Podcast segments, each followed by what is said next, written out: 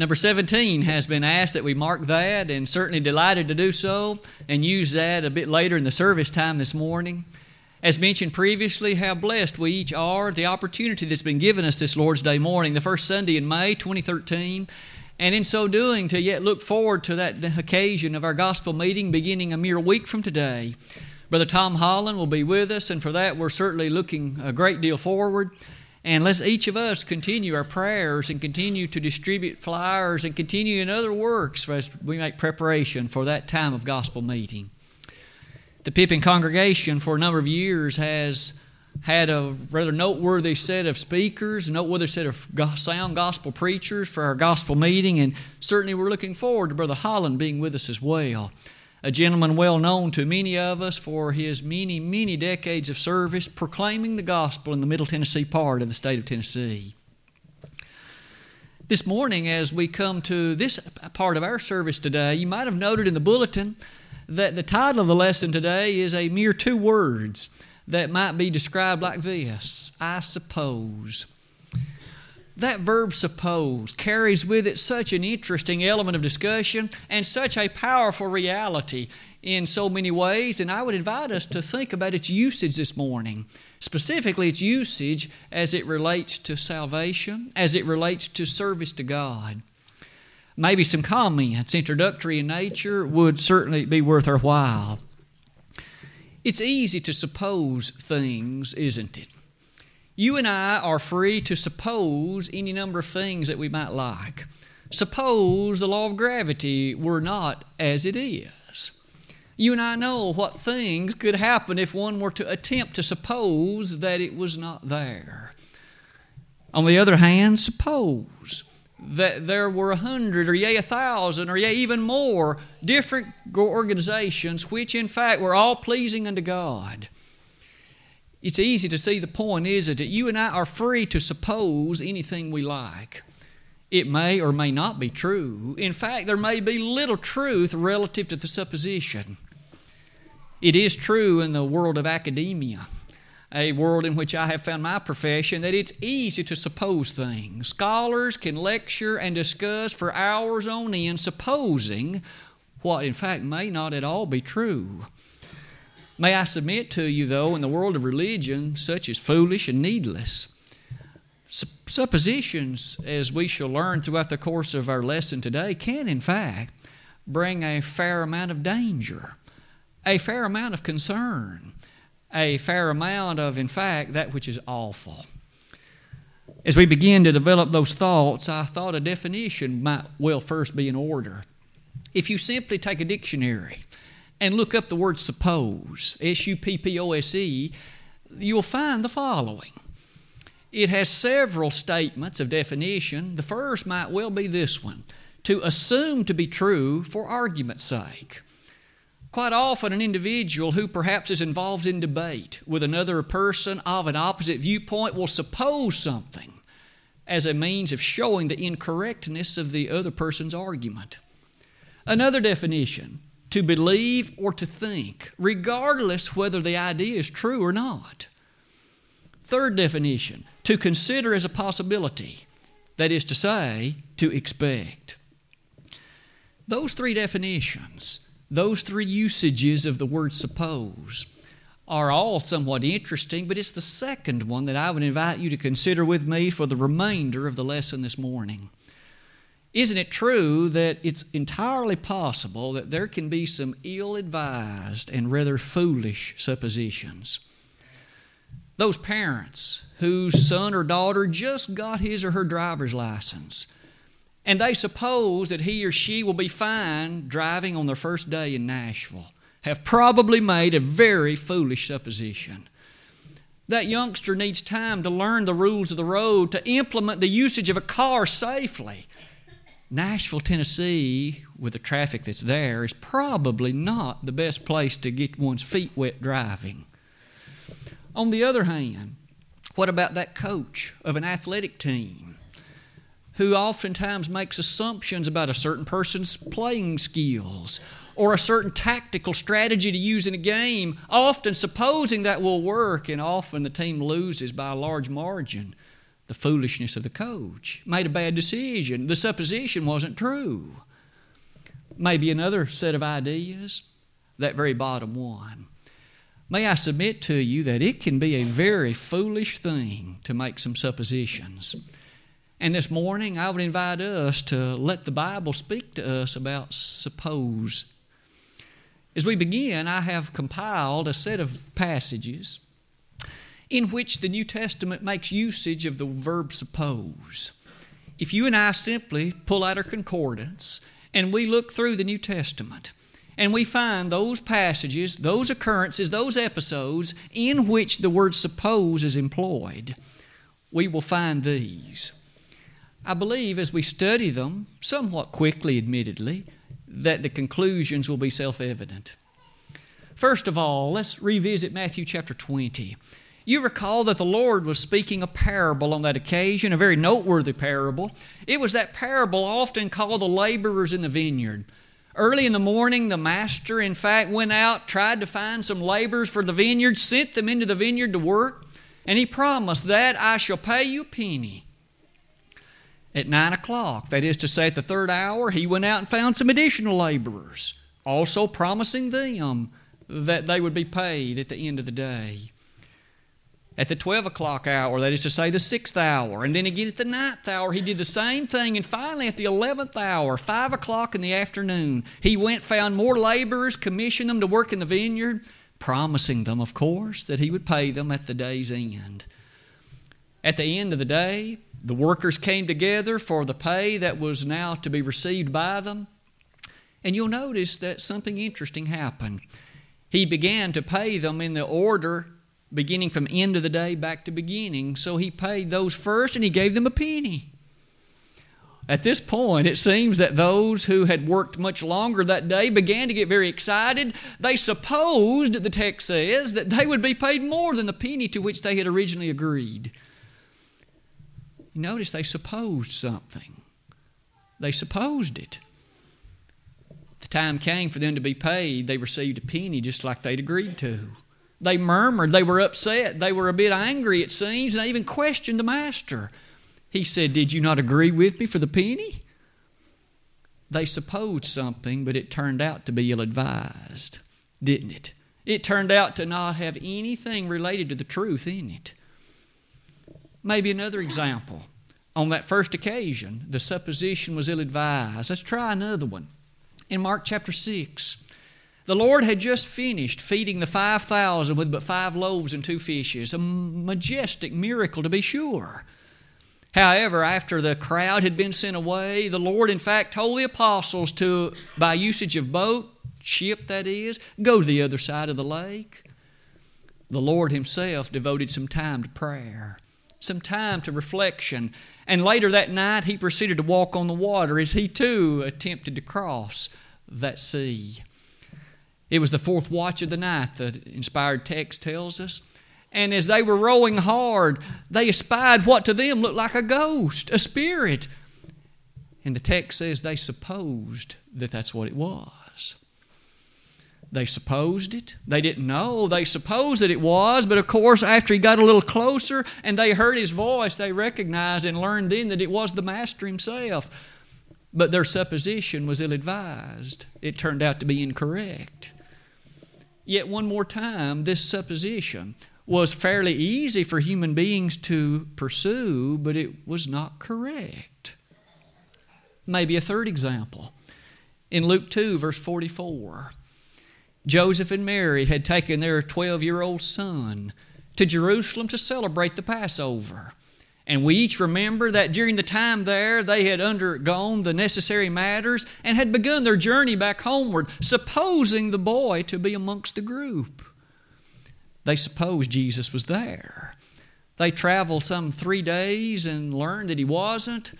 And as we appreciate the finality of all of it, of course, their supposition turned out to be completely ill advised. The supposition was not true. Jesus was not in the number. He, in fact, they found him back in the temple discussing with the doctors of the law and others, asking them questions and also answering questions. By this point, maybe the pattern is becoming obvious. What if we consider another one in the 20th chapter of John? As we near the close of the gospel accounts, on this occasion the Lord had already been crucified and his body had already been placed.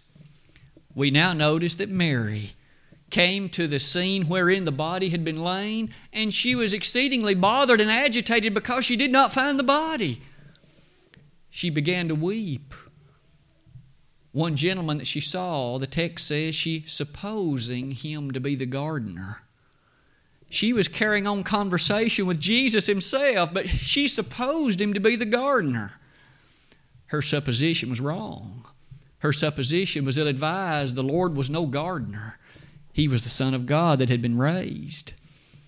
One more time, the supposition was an ill advised one. It was somewhat foolish, wasn't it? Maybe as we look at the fifth one, our mind turns to the day of Pentecost when here the apostles themselves had been baptized in the Holy Spirit earlier that day.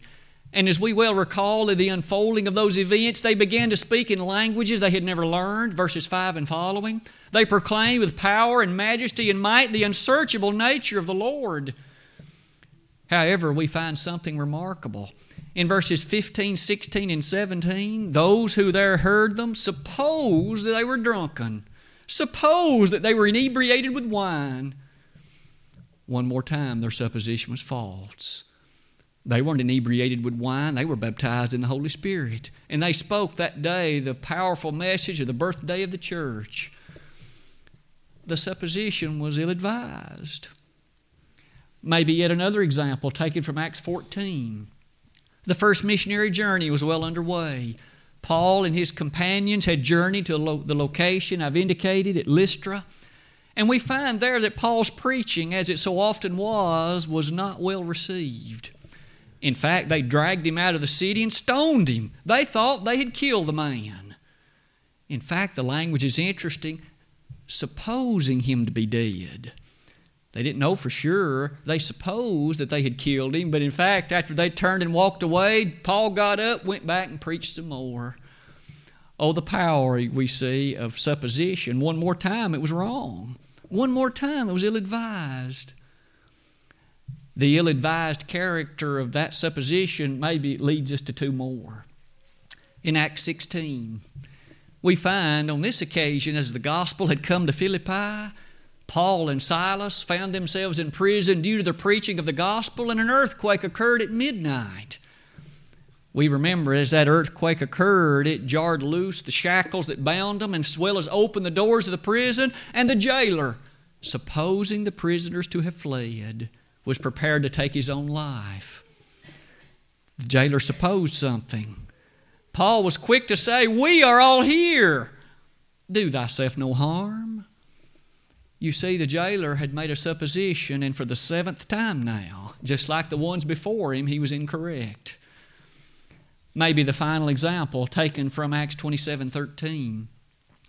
At this point, the Apostle Paul, the peerless one, had himself been committed to the capital city of Rome.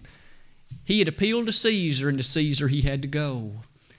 We all remember that as he boarded the ship and the various and sundry pieces of information were developed, it was Paul who said, This journey shall be with much damage. Paul knew what was about to happen, but you'll notice that the sailors would hear none of it. They supposed that the winds were favorable and they supposed that the journey would be safe, and so off they journeyed. There was a shipwreck not more than a few verses later where the entire ship was lost, but all 276 people aboard came safely to the island of Malta. Eight times, eight times we have found usage of the word suppose, and every time the person who supposed was wrong. Every time the person who made the supposition did so in an ill advised way. May I submit to you that maybe that leads us to some final lessons that we'll use to consume the remainder of our time this morning. First of all, these review statements. In each of the instances that you and I just noted, the suppositions turned out to be incorrect. They turned out to certainly be ill advised.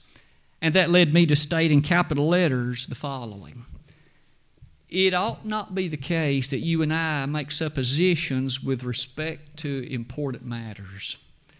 When matters are certainly of eternal importance, well, there's no business for supposing. That's incredibly dangerous, isn't it? For human beings tend to be wrong when they suppose. Isn't it true? Human beings can so often be misled and deceived with regard to supposition. It was said in Jeremiah 29 that the heart is deceitful above all things. You and I, then, when we suppose, might be entirely wrong. For those reasons, look at the bottom, especially that text of what Joseph and Mary supposed that Jesus was in the number when in fact he wasn't. It is in distinction to all of that, I would invite you to look at 2 Peter chapter 1, the very last observations on that slide according, this is beginning in verse 3, according as his divine power hath given unto us all things that pertain unto life and godliness, through the knowledge of him that hath called us to glory and virtue, whereby are given unto us exceeding great and precious promises, that by these ye might be partakers of the divine nature, having escaped the corruption that is in the world through lust. And beside this, giving all diligence, add to your faith virtue, and to virtue knowledge, and to knowledge temperance, and to temperance patience and to patience godliness, and to godliness brotherly kindness, and to brotherly kindness charity. For if these things be in you and abound, they make you that ye shall neither be barren nor unfruitful in the knowledge of the Lord Jesus Christ. That he that lacketh these things is blind and cannot see afar off, but hath forgotten that he was purged from his old sins. Wherefore, the rather, brethren, give diligence to make your calling and election sure. For if you do these things, you shall never fall. For so an entrance shall be ministered unto you abundantly into the everlasting kingdom of our Lord and Savior Jesus Christ. Peter stated just the exact opposite of suppose. He said, Make your calling and election sure, make it certain. And isn't it true that it should be your goal and mine to appreciate the certainty of salvation, the certainty of biblical truth, and to not rest on supposition? For all those reasons, perhaps some suppositions and some thoughts about them would be well worth our continued consideration. Isn't it true that the suppositions that are the most often made use of in religion are entirely needless? And so often they're entirely pointless. Let's develop that thought a little bit more carefully in the following way. You and I know that in the physical realm, there are occasions in which we don't have all the information and we may have to suppose. But when it comes to matters of religion, when it comes to matters of eternal destiny and truth, suppositions are needless. Consider these passages. In Luke 1, verse number 4, at the very preamble, if you will, to the book of Luke, wasn't it true that Luke, in writing, made observation that these things are certain? What Luke recorded wasn't done, if you please, in a corner. These things were known to Theophilus, and Luke took the liberty by inspiration to record them. You know these things. When you and I thus read the gospel accounts, these are not suppositions. When it says the Lord did something, He did it. And when He gave commandment relative to something, that was His commandment and His absolute proclamation. You'll notice beyond that, in 2 Timothy 1.12, those famous words of Paul near the close of his life. He said, For the which cause I also suffer these things. Nevertheless, I am not ashamed, for I know whom I have believed, and I am persuaded that he is able to keep that which I have committed unto him against that day. Paul, are you supposing? It's far, far from it.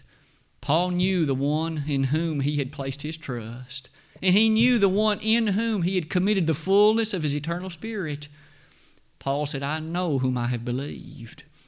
Beyond that, we notice in 2 Peter 1, that very text you and I just noted a moment ago. To you and me has been given the fullness of divine revelation, all things that pertain unto life and godliness. How many then have not been revealed? None. How much of it has been revealed? All of it all things that pertain to life and godliness. You and I, thus, have no need to suppose if we have all the information, if we have all the details, if we have all the facts and figures. Maybe in light of that, the last passage in 1 John 5, verse 13. As the Apostle John neared the close of that 1 John letter, it is still a rather amazing thing that he directed to these individuals. And one of the things about the group to which he wrote was that they gave thought to certain kinds of special knowledge. Certain people are blessed to know certain things, others unfortunately do not, but those that are blessed are privileged. In verse 13 of 1 John 5, John simply said, These things are written to you that believe on the name of the Son of God, that ye may know that ye have eternal life. John said you can know that you have eternal life. There's no need to suppose it. There's no need to make facts or figures relative to dreaming about it. It is possible to know it. For that reason, our world is in such a conundrum. So many religious problems because there's too many suppositions when we need to rely on the truth and the facts of the blessed Word of God. Those suppositions perhaps bring us to this next observation. Just as truly as we noticed those eight, eight, examples before, that in every instance the supposition was wrong or at least ill advised, sometimes isn't it true that suppositions have catastrophic results?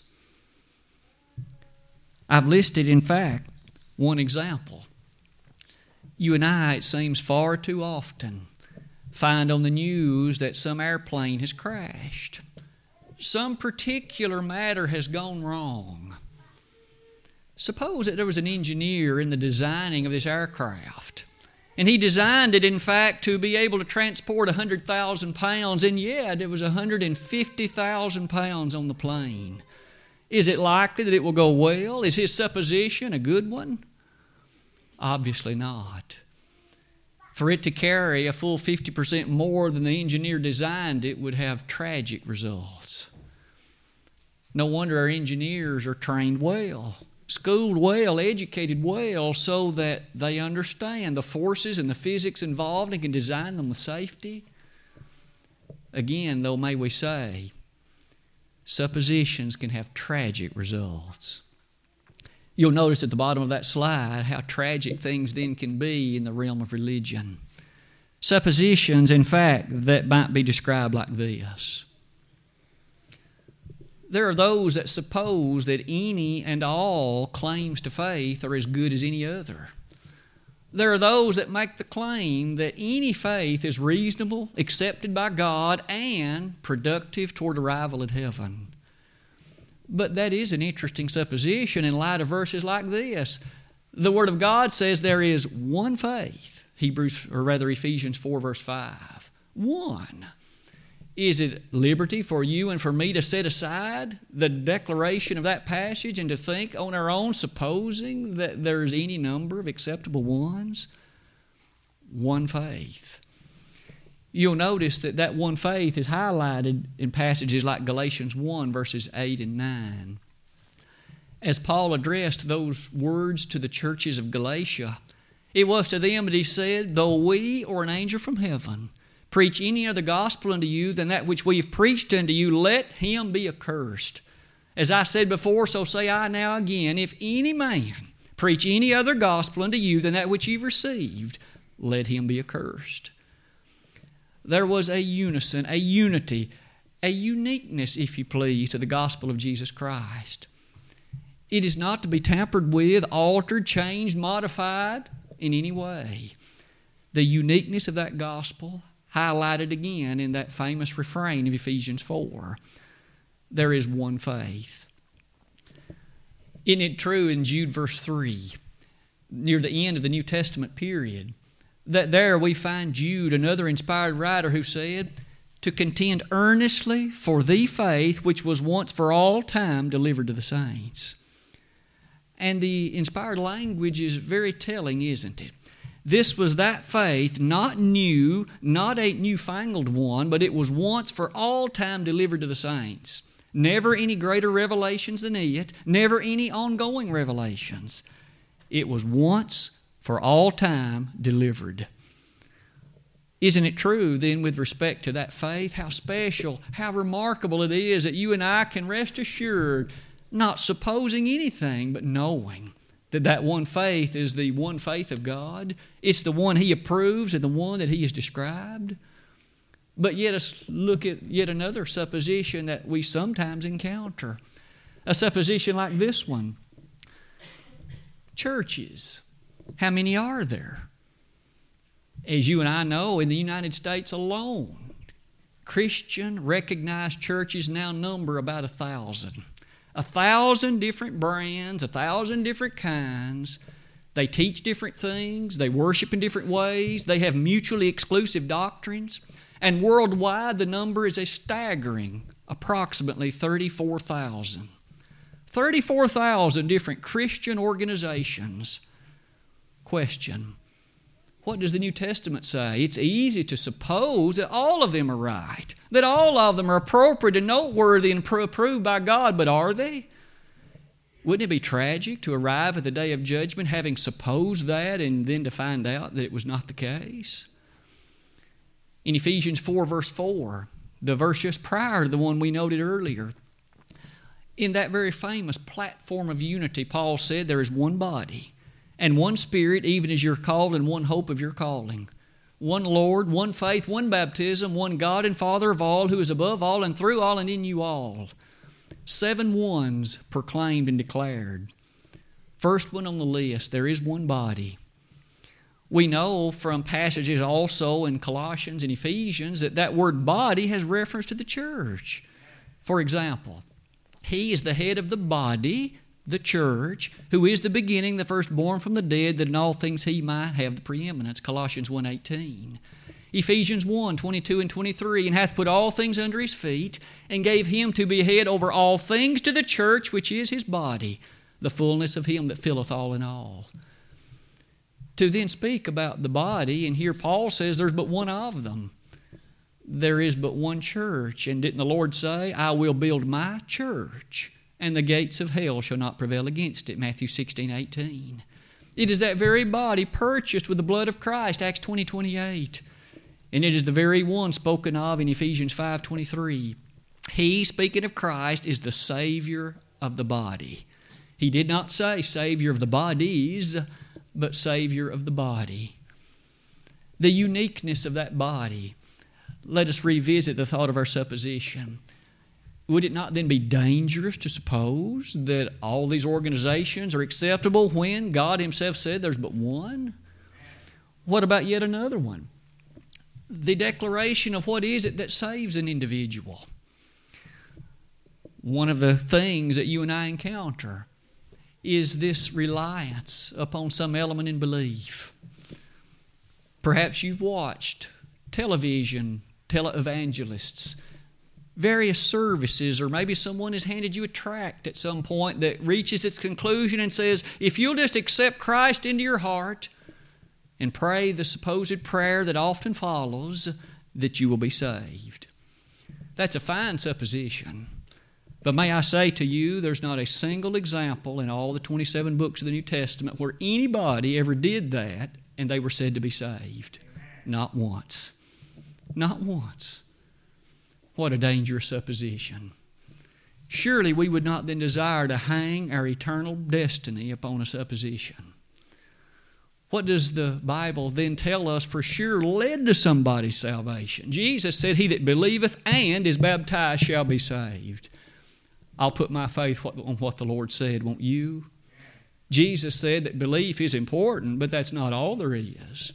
One must, in fact, acquiesce to all that the Lord taught. And so we notice the reliance there, in addition, made mention of as it relates to baptism. And we notice the other examples of the book of Acts in which that idea was proclaimed yet again. Ten times in the book of Acts, explicit examples are given of those who were converted to Christ, and all ten times they were baptized. Not one time was a person not baptized and yet said to be saved. Not once. If that's significant, and surely it is, aren't we then in a position to appreciate passages like James 2.19? There it is expressly said the devils believe my friend, if it's true, belief is enough to say the devil's going to heaven. But that's utter nonsense because we know the devil is not going to be saved. The book of Revelation portrays that he and all the henchmen that follow him will be cast into a lake burning with fire and brimstone, and forevermore shall it be. Revelation 20, verses 9 and 10. We thus know belief alone is not enough to make one into a condition of being saved. But furthermore, we appreciate that many Saviors. There are many individuals who have walked on this planet Earth throughout the millennia that have passed. And of course, there's many walking on the surface of this planet even as we speak. How many of them can be Savior? We know that there's various and sundry proclamations of Confucius and Zoroaster and Buddha and various others, and we are not in any way insulting those gentlemen. They tried to help the human family. They tried to encourage in ways that were noteworthy, but did they die for anybody? And will their blood cleanse any man's sins? They won't neither is there salvation in any other. For there is none other name under heaven given among men whereby we must be saved. Acts 4, verse 12. The uniqueness of the cleansing blood of our Savior maybe asks us to note that all these suppositions are not only dangerous, they are eternally damning. What about that next one? We hinted at it earlier. I'm sure, like myself, you've had discussions with those who have little interest in baptism. I'll be the first to say baptism is not the only part in God's plan of salvation. There are other parts too, but we must not overlook the thing that the Lord said is required. In every instance that we find it mentioned in the New Testament, we find it as an extraordinarily powerful thing. It's the time on which a person contacts the cleansing blood of Christ. That blood isn't cleansed in belief, it isn't cleansed in repentance, it isn't cleansed in confession, but it is said to be contacted in baptism. Read Romans 6, verses 3 and 4. As we then think about the nature of baptism, we longingly are excited about the thought of simply telling it the way the Lord did. No wonder he then said in Matthew 28, beginning in verse 18, all power is given unto me in heaven and in earth. Go ye therefore and teach all nations, baptizing them in the name of the Father and of the Son and of the Holy Spirit, teaching them to observe all things whatsoever I have commanded you, and lo, I am with you always, even unto the end of the world. If baptism wasn't important, why did the Lord command it to be taught every nation around the world until the end of time? It is important. What a lovely, condition in which we see a person acquiesce his life, relinquishing control of it to the Master, simply buried, putting the old man of sin, in the sense it's died, burying it, and rising to walk in newness of life. Perhaps two more. The supposition about the number that will be saved. I believe it was earlier today that Joy made reference to someone whom he had heard made statement that virtually everybody's going to be saved that God is a God of love and He will send no one to hell.